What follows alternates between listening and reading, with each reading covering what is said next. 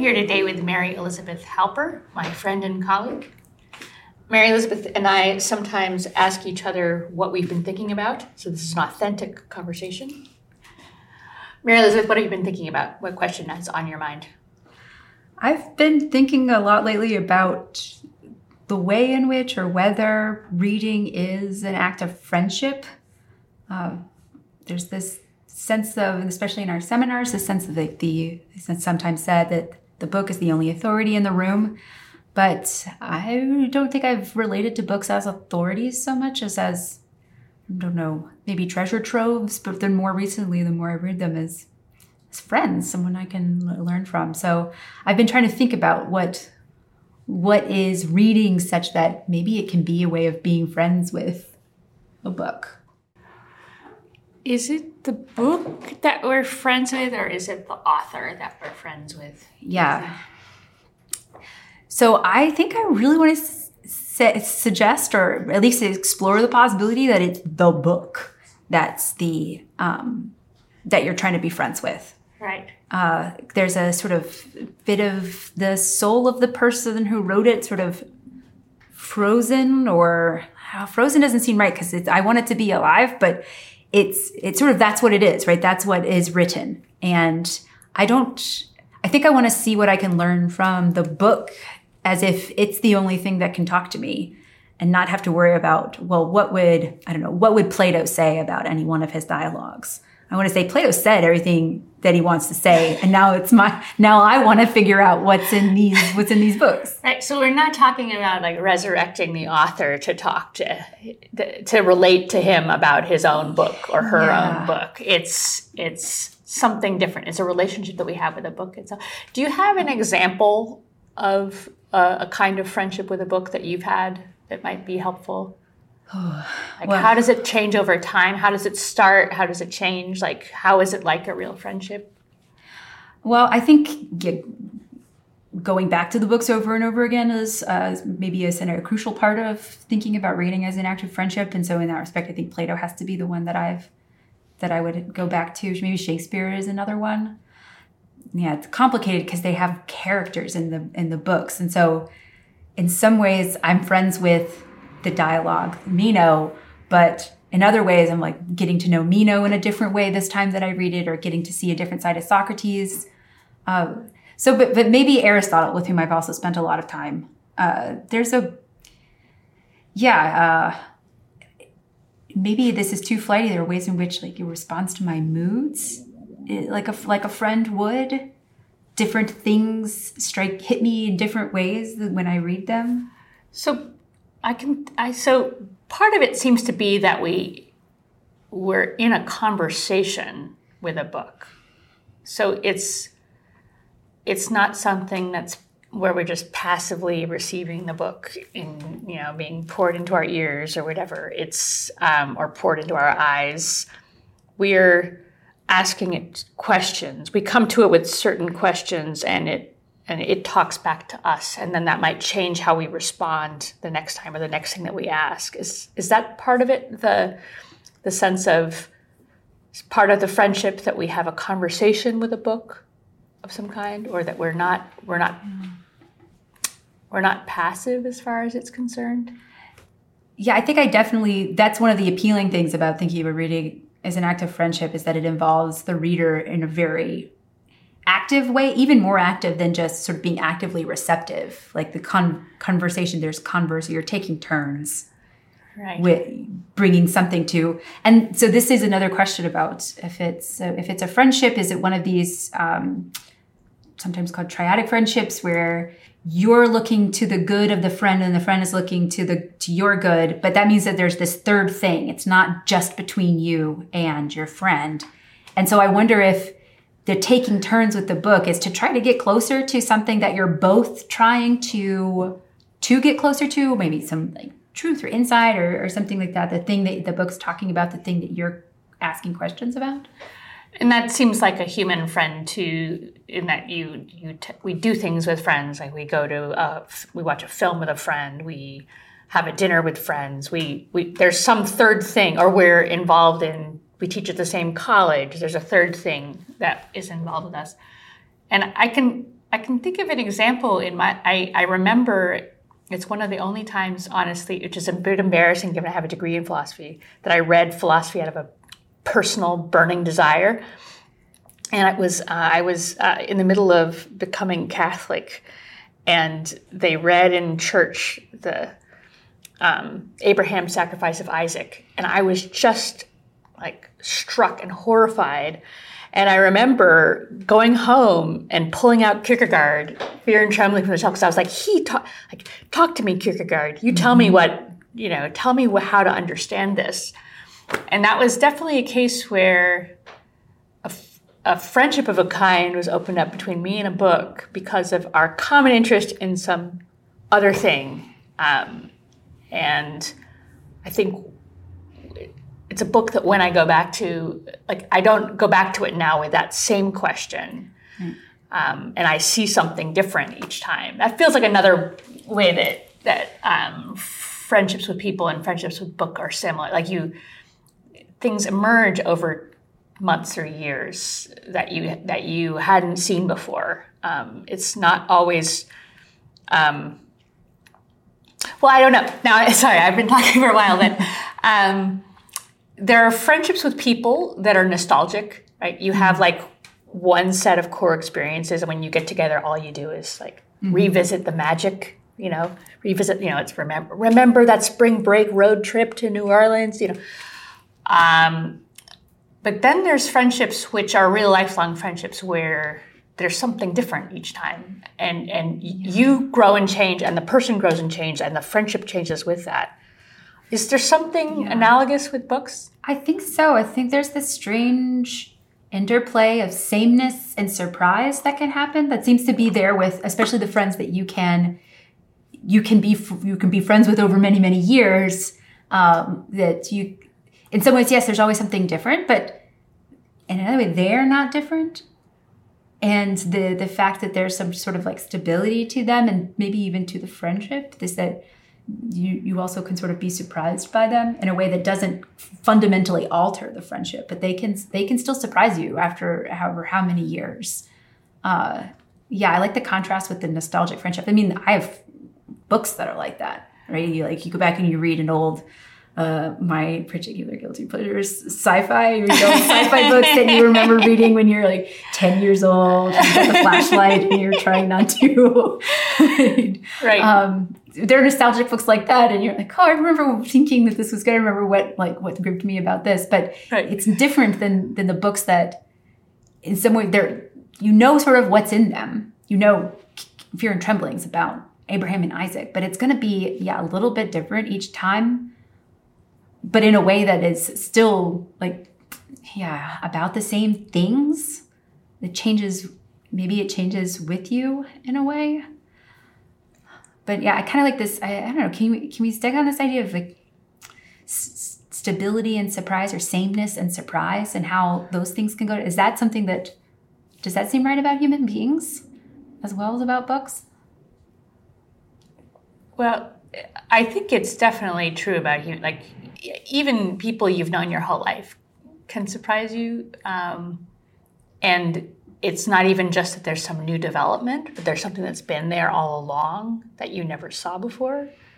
So mm-hmm. it seems like part of why it's a rich question about how you could be friends with a book is because there's enough, there's something really hidden about another person. Um, otherwise you could never you know you wouldn't be surprised it, i mean at least in a real friendship or in a, a really a deep relationship of any kind it's it's going to be basically mysterious.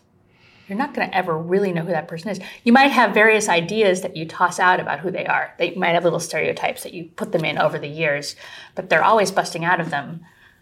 Uh, so what yeah help me think about what that would look like for books. Yeah, because it seems strange.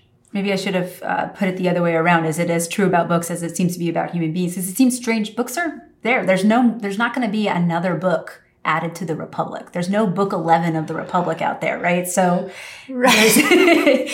they're written, they're done. And that's where we started we, off. We could write it as fan fiction. I think we could do that. We, could write, it, yeah. we could write the 11th and 12th books of the Republic. That that seems par- particularly creepy if you go back to the way that books maybe are like human beings. That seems uh, maybe a little Pygmalion-y or something. Um, but yeah, in some ways the books are done. They're done. They're they're written, and they're not gonna change in certain in a certain respect.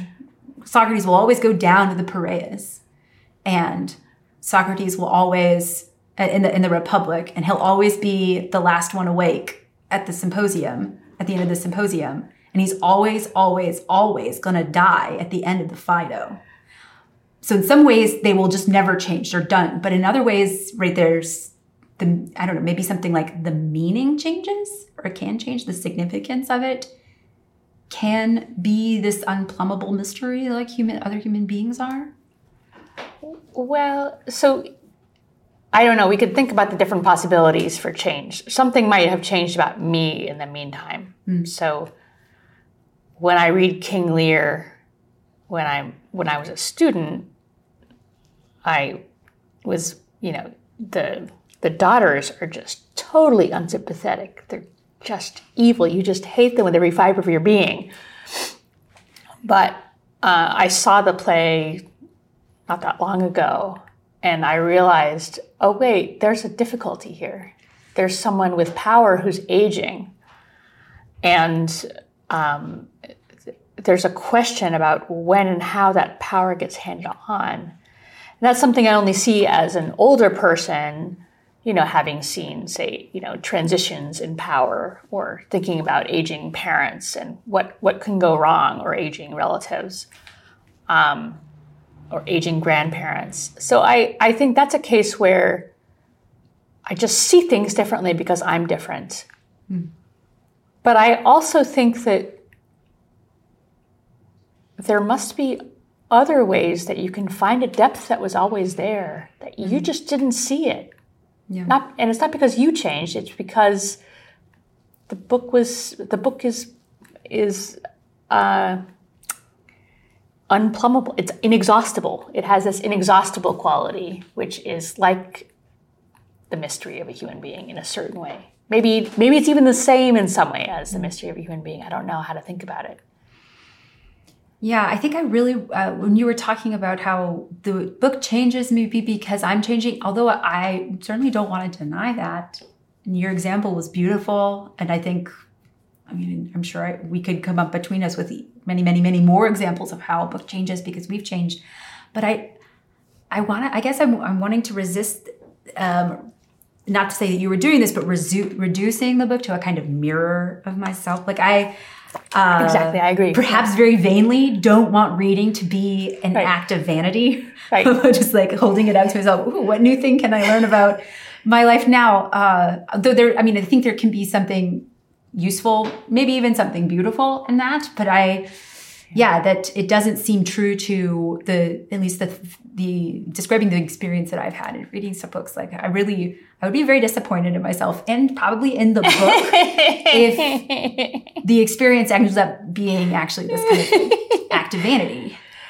Yeah, or if somehow in reading a book, the only thing you ever find out about is yourself. That doesn't seem quite right. I mean, there's something called self knowledge, which is crucial and important, but it doesn't seem quite right.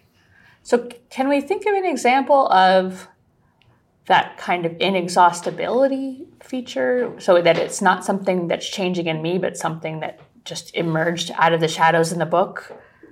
Uh, do you have an example like that? I might be able to come up with one if you don't, but Yeah, let me hear. Could I hear yours? sure. And then, Yeah, then to have a better sense of sort of what you're. Yeah. So that I, I remember, so I think this feature that we're talking about, the inexhaustibility and the possibility of something like a friendship, is part of what it means to for there to be a great book, right? Why? What's the kind of books that we read at St. John's? Um, but sometimes we know these books really well. So I remember when I was a first year tutor, and it's freshman seminar, which is mostly ancient Greek stuff, which is what my specialty was, and a lot of it is Greek philosophy, which is what my specialty was. And we were reading Plato's Republic, which is a book that I had read at that point about a dozen times. Very, you know, I'd worked on different parts of it, I had written about it, I'd spent years on this book. and I was nervous going in. I thought, um, this book isn't going to have anything else to say to me. Like I, I don't have, I'm, I might be done with this book. Uh, and I was able to maintain that through, I think, the first two seminars. I was able to maintain the sense that somehow the book was no longer speaking to me, like it had said to me everything it was going to say. And then we get to the cave, which is the most hackneyed. Everyone reads it. Every school child knows it. And all of a sudden, I don't. I wish I could remember exactly what I saw, but I saw something about it that I had not seen before. Some way that some way that it meant something. Um, some way that it might even be an account of the, the, kind of thing a human being is. Like the cave is somehow like the body in some way. I can't. I can't recover it clearly enough to articulate it. Um, but anyway, I and I was like, okay, like that's fine. This is gonna work. This is this. You you can be uh, you can have spent ten years, fifteen years studying a book, yeah. and it can still surprise you. It can still teach you something. And that wasn't something I was looking for. That was something that came out of the conversation with others. Yeah. Um, yeah. With the students. Well, how important do you think that that last element is about something that came out of the conversations with the students? Because as you were speaking, I was I was thinking. Um, I too studied Greek, ancient Greek philosophy, and this was, and I was nervous about sort of okay. how much I could put distance between myself and the books and be able to see them afresh.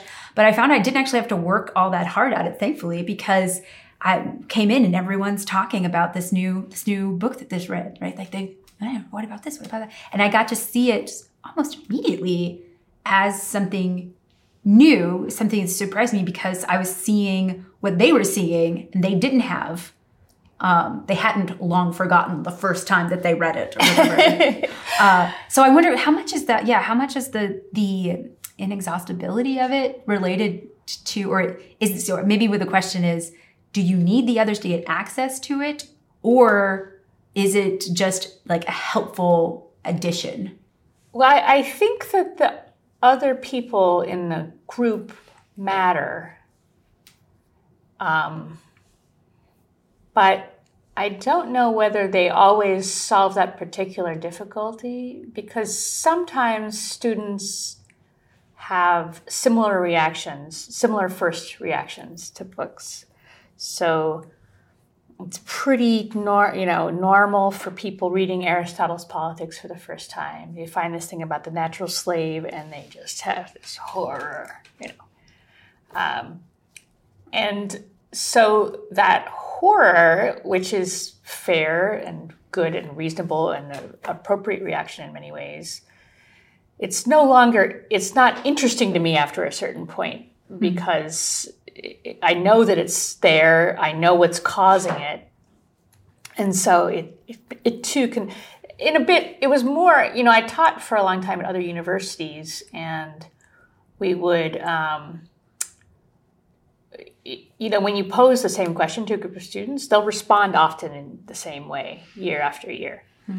Um, so I think it has to do with the book Hmm, okay. And the other people. Because one thing I've noticed too is the book the books are complicated and there's a lot in them and the readings are big. Um, and I think that's something that people wonder who who love books like us. They wonder about how we can read these books so fast. But for me, it's a way of noticing things that I otherwise wouldn't notice. You know, so some student will say, "What does this line mean?" And I'll just suddenly realize I'd never really read that. I, that would have been a part I'd kind of gone over quickly. Hmm. So I think it's complexity. Complexity is part of the part of the inexhaustibility. The, and, and richness. I don't know what complexity and richness are. They feel a little buzzwordy, but yeah, yeah. So Shakespeare's sonnet. Can you. be friends with Shakespeare with one of Shakespeare's sonnets? I mean, it's oh gosh, 14 lines. That's how many lines are in a sonnet, I'm pretty sure. It's 14 lines, but uh, I don't know. I feel like I can keep thinking about several of the sonnets. Like I'm so I'm not sure. Maybe that still meets this criterion of complexity, but it's it's not just because it's big, right? Maybe maybe what it's trying to talk about is really complex, and that's that's where the complexity lies. Not not so much in the arrangement of the words, but the So that goes back to the third, the, triad, what you're calling the triad, the third thing. So it's the third thing that's complicated. Hmm. And the words help you to see some, the words hit you in a different way. And then the, as, the aspect of the thing that we're thinking about comes out. Um, I mean, Yeah. love and death in the sonnets, but maybe. Right. Yeah, but then now I'm thinking about like books that I've read on Shakespeare. Like, why you're not saying nearly as much about about what he's talking about in 14 lines, and yet here is this sort of 40 page article. Uh, so I yeah, I think this goes back to this idea of sort of there there is a uh, a kind of writing that one can really be friends with that maybe isn't not so much because of its size but because of what it's trying to do. Whereas like i just i, I couldn't be friends with a um don't know an, an book of essays on of scholarly essays on shakespeare sonnets or something. Well, you, I guess you couldn't also, you, you wouldn't record one of our seminars and listen to it later, would you? yeah oh that's interesting yeah there's something about the like the can i use a greek word kairos the like the opportune moment Right. yeah But why is that? So, I mean, I'd almost rather read, I think I'd definitely rather read a piece of secondary literature, even if it's not as rich as the primary, over listening to a seminar on it. Even though I'd much rather be in the seminar than reading the secondary literature. What's what's going on there? Um, Yeah, there's like an unrepeatability uh, to these conversations about the book, even though the book itself seems to be eminently repeatable. You can read them over and over again, although you're not quite repeating the, you know, the experience of reading it for the seventh time, reading it for the eighth time, et cetera, et cetera. But then again, you never have the same conversation more than once, right? Yeah. I don't know. I think I want to resist. I think the author has to matter. I think the author must be part of what's making it such a rich experience. Mm. And so it's it's not just that there are words and images on the page. It's that someone was using those to communicate. And I feel like the reason why, I mean, the reason why it doesn't feel silly to say you can be friends with a book the way that it does to say, like, you can be friends with a particular type of wine or something, or friends with, um, yeah, a box of chocolates. Like, you can't be friends with those things. Um, you're just consuming them uh, you might consume them in different ways and different times. You might have a continuous set of memories about them. But there's something about the human being on the other end of the book who's trying to communicate with you. That seems to really matter as far as the sense of it being something deep, inexhaustible, mysterious. Because that person is a real human being. They're not just uh, a word generator or a, or Yeah. a compiler. So I wonder, should we think about the book then not as sort of the product of the activity of the author, but the like the sustained activity itself? So I wonder if this is this is a way to maybe um, find a mean between us. Uh, so the reason I resisted about being you're trying to be friends with the author is that I, I kind of I, I feel very strongly that if Aristotle walked into the room and said, This is what I really believe, I'd say, Well, but this is what you wrote and this is what we're talking about. And this is what I want to talk about, right? Right. This is I Right. you can't just like override, pull off Yeah. the author author card and override the scene. I can definitely say I don't, I don't- you know, but I, I can just definitely picture a St. John seminar going on. The author walks in and it's like, "What? Let, let me explain what, what and, and everyone ignores him. You know, just complete. That would be very St. John's. That would be about the most St. John's thing that's ever happened. I think. Anyway, go ahead about the.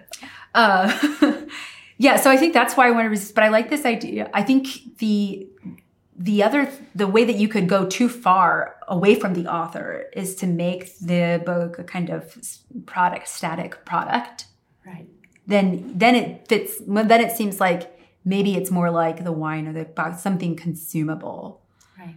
And but if it's if it's the sustained activity of the author's soul then the author matters not because he should have the or she should have the final word on what it means right. but because it's it's the thinking not the thought of the of the author that you're trying to think along with.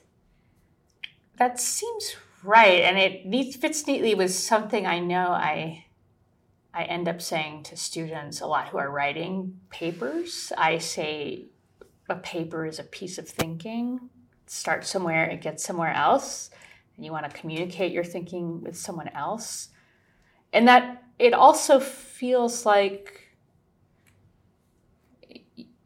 thinking about what someone says might be fixed, you know, but how they're thinking you might see that any number of ways yeah. any different you know what what's motivating them here's another example of plato's republic you know one of somewhere between read you know reading it the seventh or the eighth time, whatever it was, sometime in graduate school, I had reread Thucydides for the first time in many years before it. And all of a sudden, the book was completely different, completely different, mm. because that was the world in which it was written, and that was mm. the kinds of problems that everyone in the room was thinking about, and was just you could feel the tension in the room that was coming from Thucydides. And I, I think um, that seems like I understood something about the thinking, like the way that the characters were thinking, but also the way that Plato was thinking. Um, it wasn't so much that they were saying different things; it was mm. that the, the, the the way that you got from one place to the next, you know, in your thinking, looked different because you can d- interpret that in all kinds of ways. It's yeah. not always straightforward. How does someone get from this to this? Um, you know, how do you, ha- and and even so, how do you get from civil war to an ideal republic in speech? Like that's a question you could answer any number of ways. I think. Uh, so I think that what you just described, a, a lot of people might call it context right? The stuff that goes along with the text. But I kind of, I'm not sure that is what you were describing. It sounds like it, but I think if we're going with the model of the book is a, is a kind of, could be a kind of friend, then really you just, you saw, this is going to sound um, very unmathematical. You saw more of a whole. You had whole, you had a hole before, and now you have more of a hole because because there's yeah, because you you get to know yeah. the book a little bit more and yeah so it's not like you were missing some crucial piece of like you, you couldn't get a, a, good meaning out of the republic if you hadn't read thucydides but but rather that you got it became a, a, a greater whole i uh, think the way that i would try to put i understand your concern because yeah. it wasn't it wasn't that the, my first seven readings of the Republic were wrong. Right, right, yeah. It wasn't that there was. Um, it wasn't that I didn't learn anything prior to that. So I didn't need that context as background in order to understand the book, which I think is the, the argument about context is telling you. Yeah. It's like the context, without the context, you can't understand the book properly.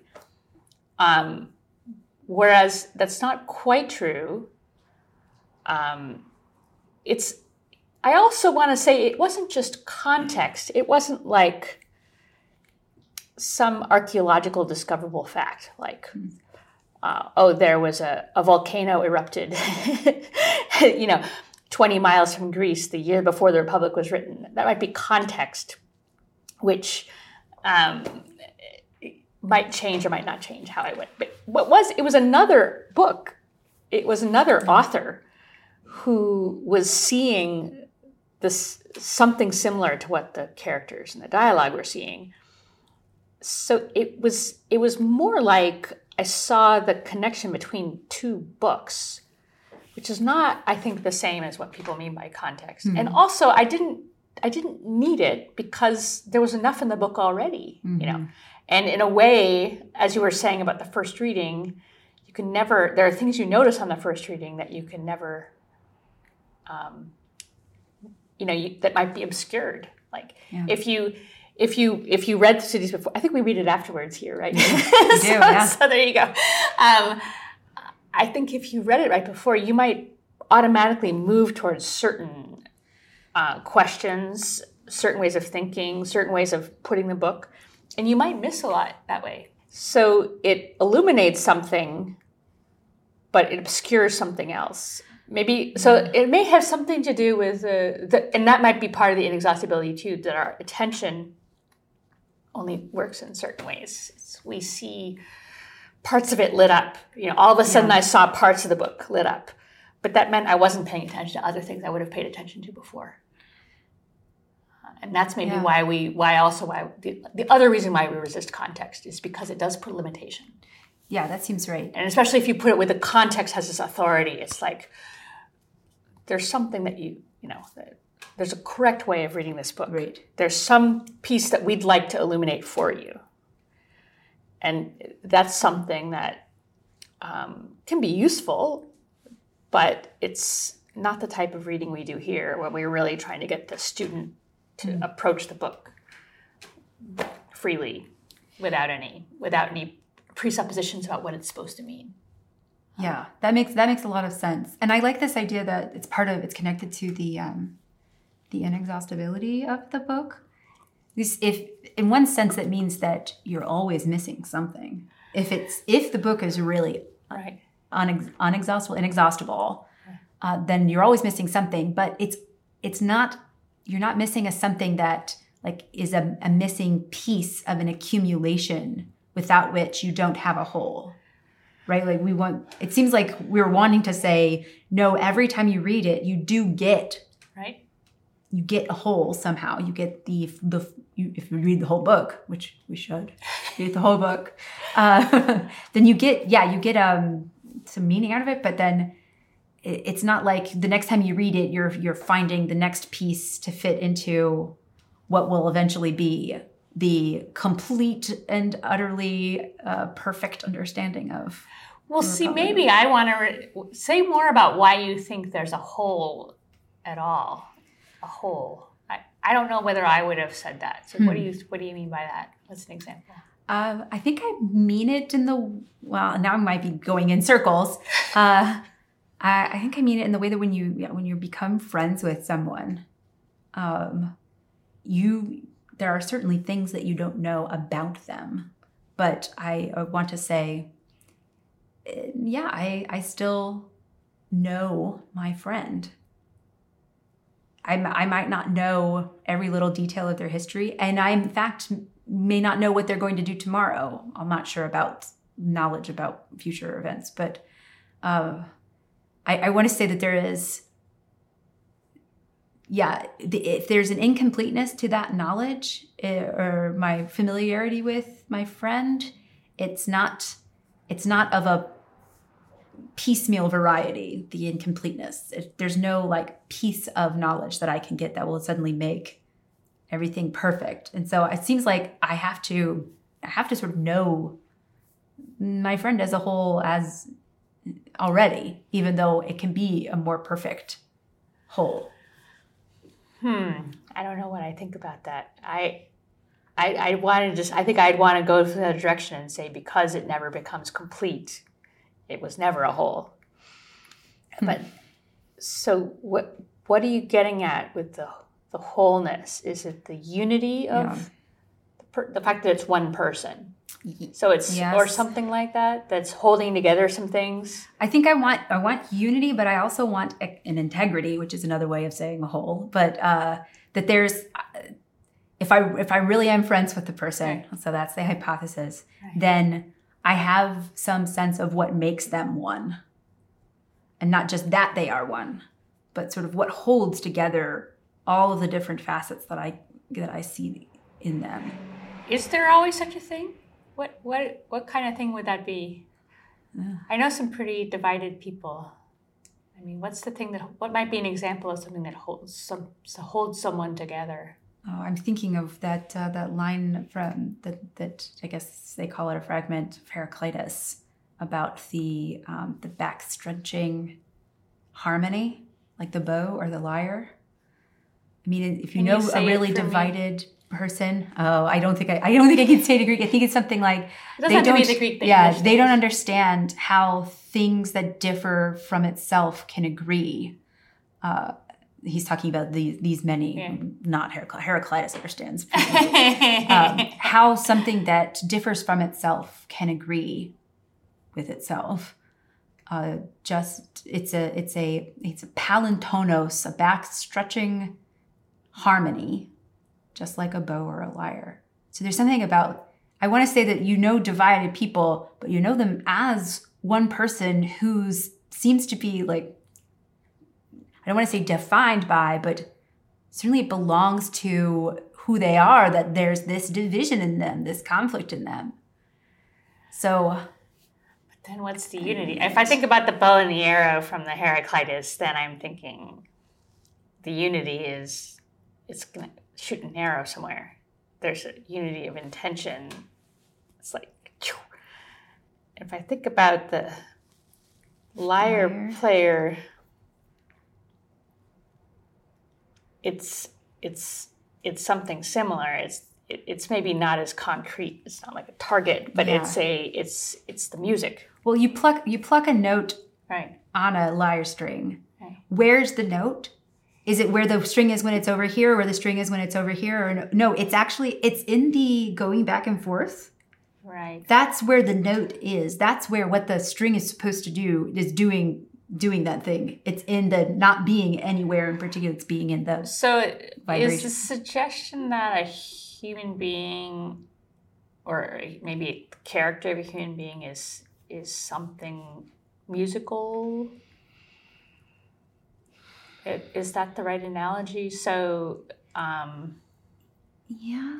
you know, they they seem divided in the sense if you judge them by a principle. If you're like, well, I thought that was a high pitched person, but now they're hitting a low pitch, and, you're like, what's going on? I, I I'm only friends with high pitched people. I feel like we've got a good replacement for the Myers Briggs personality test. I've just just- low pitched.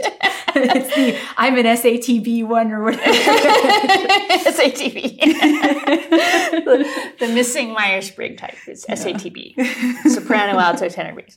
But, but the now that would be absurd if you were thinking of it as musical. But- So, but there are pe- people who behave erratically by some measure.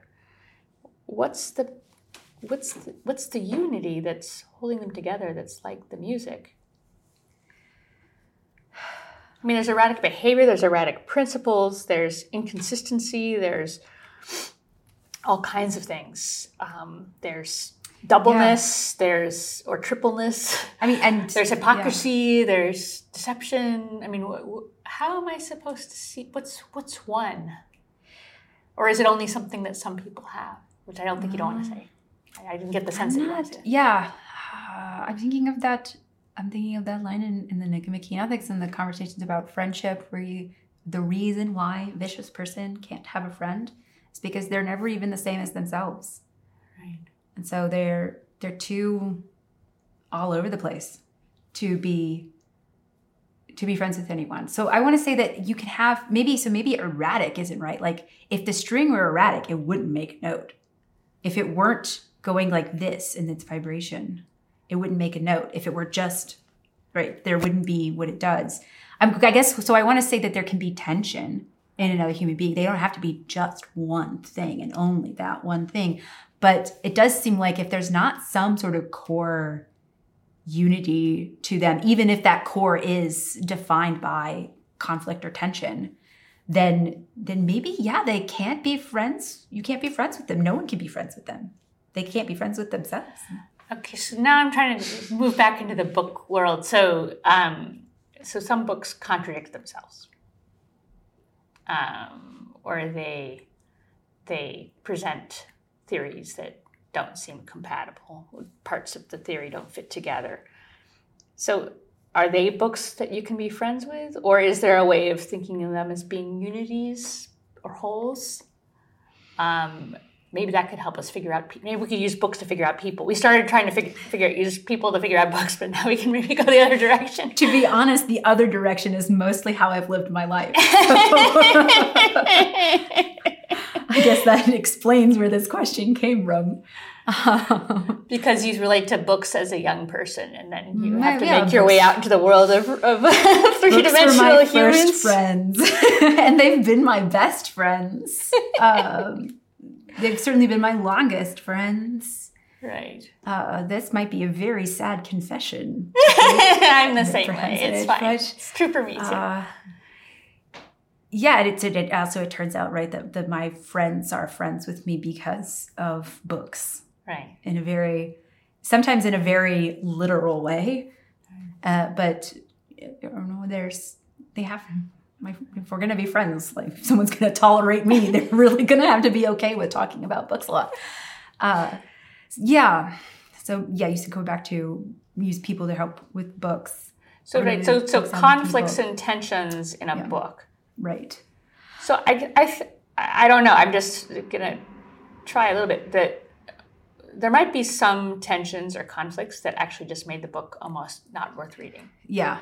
So like, so. or you might even wonder whether it, it should be bound in the same, you know, you know, the, the, or Yeah. whether it should be published, um, whether it should be read. There might be a point where it's just too disunified, but there, what are the kinds of things that might make that not true? Because I think actually most of the great books have a lot of tension. I yes, I would agree. Um, they're like high tension books yes. um, and so high tension that you do sometimes wonder how the pieces can fit together. But what what's how do we think about what does hold them together? See, but I think asking that question, how do this these things seem contradictory, how do I hold them together? I think that's a question of friendship. That's a question that comes out of friendship. Because if you you read this book and you're like, how do I these things seem to be contradicting each other, this guy was an idiot, or he changed his mind, so I shouldn't believe the first, I shouldn't believe the second. Those seems like not the way that you should that you relate to a book as a friend your i think yeah your first idea is like okay how could i make a whole of this. Why would he why would the books be saying something that seems completely the opposite now? Is there something that changed? Was there something that um, that was introduced that made things that make things different? Is this a different context in the book within the book? I mean it's the same thing with your friend. like if your friend whom you've always known to be fairly serene or, or or calm and collected comes comes into whatever space you're in and is just fuming i think your first thought should not be oh well i guess i didn't really know my friend or man i guess my friend is having like a psychotic break or isn't my friend really anymore i think you have to say okay what has happened Right. between the last time I saw them and this, something must have happened. Right. And I want to understand it. And it may be that they that they did have a psychotic break, and now you don't have a, a good a friend anymore. I don't know, but but it does seem like your first question should be, how do I make this make sense, given what I already know of my friend? But it doesn't seem see uh, it doesn't seem like since you also were uh, studied Plato in grad school, I can just so there's a developmental interpretation of Plato, right? He loved Socrates when he was young, and then he realized Socrates was wrong with everything. And then he came up with his own ideas, and then he rejected some of his own ideas when he was old. Now, I find this a very, I mean, I find it dumb a lot of the times, but I also find it not fr- uh, friendship. So Yes, not respectful of the author I agree. in this in the same way that if you're you know you're talking about your friend to a third person and you say oh yeah well you know they used to think this and then you know um, they were in that little car accident and then ever since then they vote this way or whatever it is It- that there's a way in which if you talk about someone biographically you're not really Yeah, engaging with them in in a in friendship. So I don't know. Um, so it seems like maybe what I want to get back to is that they're you want to th- see how they're thinking. Your thinking Yeah. can drive you into a contradiction. I mean that happens to me a lot. Yeah. So, you know, I'll It does eat- happen to you a lot. it, happens to me a lot as well. no, it, you know, people say, well, you were, you know, uh, you know, you, you said this and then you said this, and, and how can they be reconciled? And you're like, well, I was trying to figure this thing out. Yeah. You know, I was trying to figure out how to fit this with this, and I felt pulled in this direction, and then I felt pulled in this direction. Um, and then, Yeah. then you're inviting, when it's that way, then you are invited into the problem that the author is struggling with. Yeah, yeah. Um, Now, why you're that happens in thinking. That happens when it's happening like in real time, so to speak. yeah. But if you're writing it down, why not just go back to that first one and say, "Yeah, I did that wrong.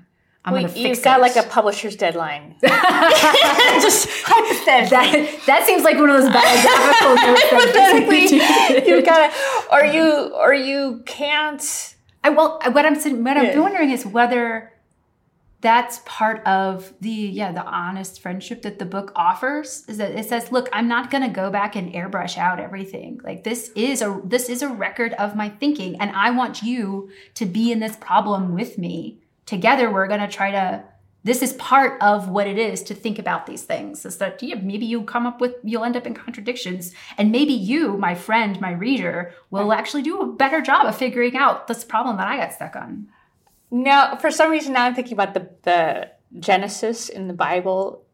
okay well that's weird because we don't Well, but there's a, there's someone who edited that, right? So Yeah. someone decided there are these two creation stories. They don't quite fit together. There are things that are different in the two sequences. So they are, strictly speaking, I think, contradictory. Um, and the editor made a choice. They, they could have harmonized them. Um, they could have fit them together so that it was one story, but they didn't do that. And I think there is something like that in the the book that's left in its complexity because it's like, look, I'm not going to figure this out for you. Like, hmm. maybe I can't. Maybe I, I, me, I, the author, can't figure it out. And of course, with the Bible, it's like, okay, you know, who can understand God is going to be in the background, but but he, here's how far I got. You know, Y- you were invited in to to do some of the thinking that the author is thinking.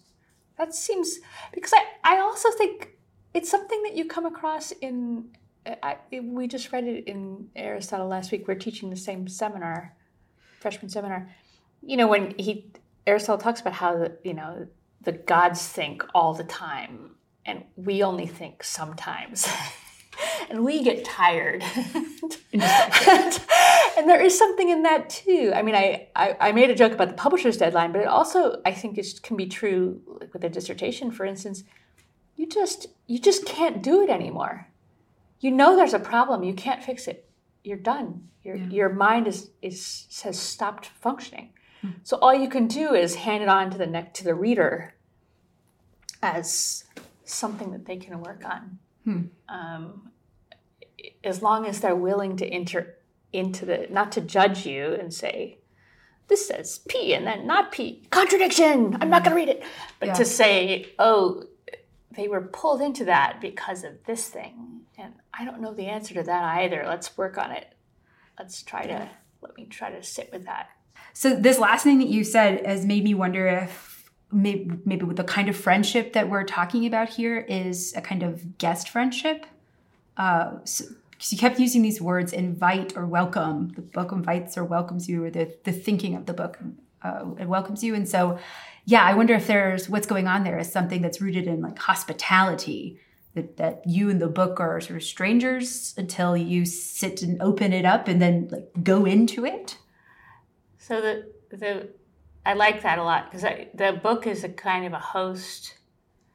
You you're the traveler. You have a choice about where to visit, where not to visit, what book to pick up, what not to pick up. Um, but once you're inside, there's you have to uh, receive what's offered in some way and try to um, live in it as if it's your own house for a time, even though you remember you're a traveler. No, I like that a lot. It's great.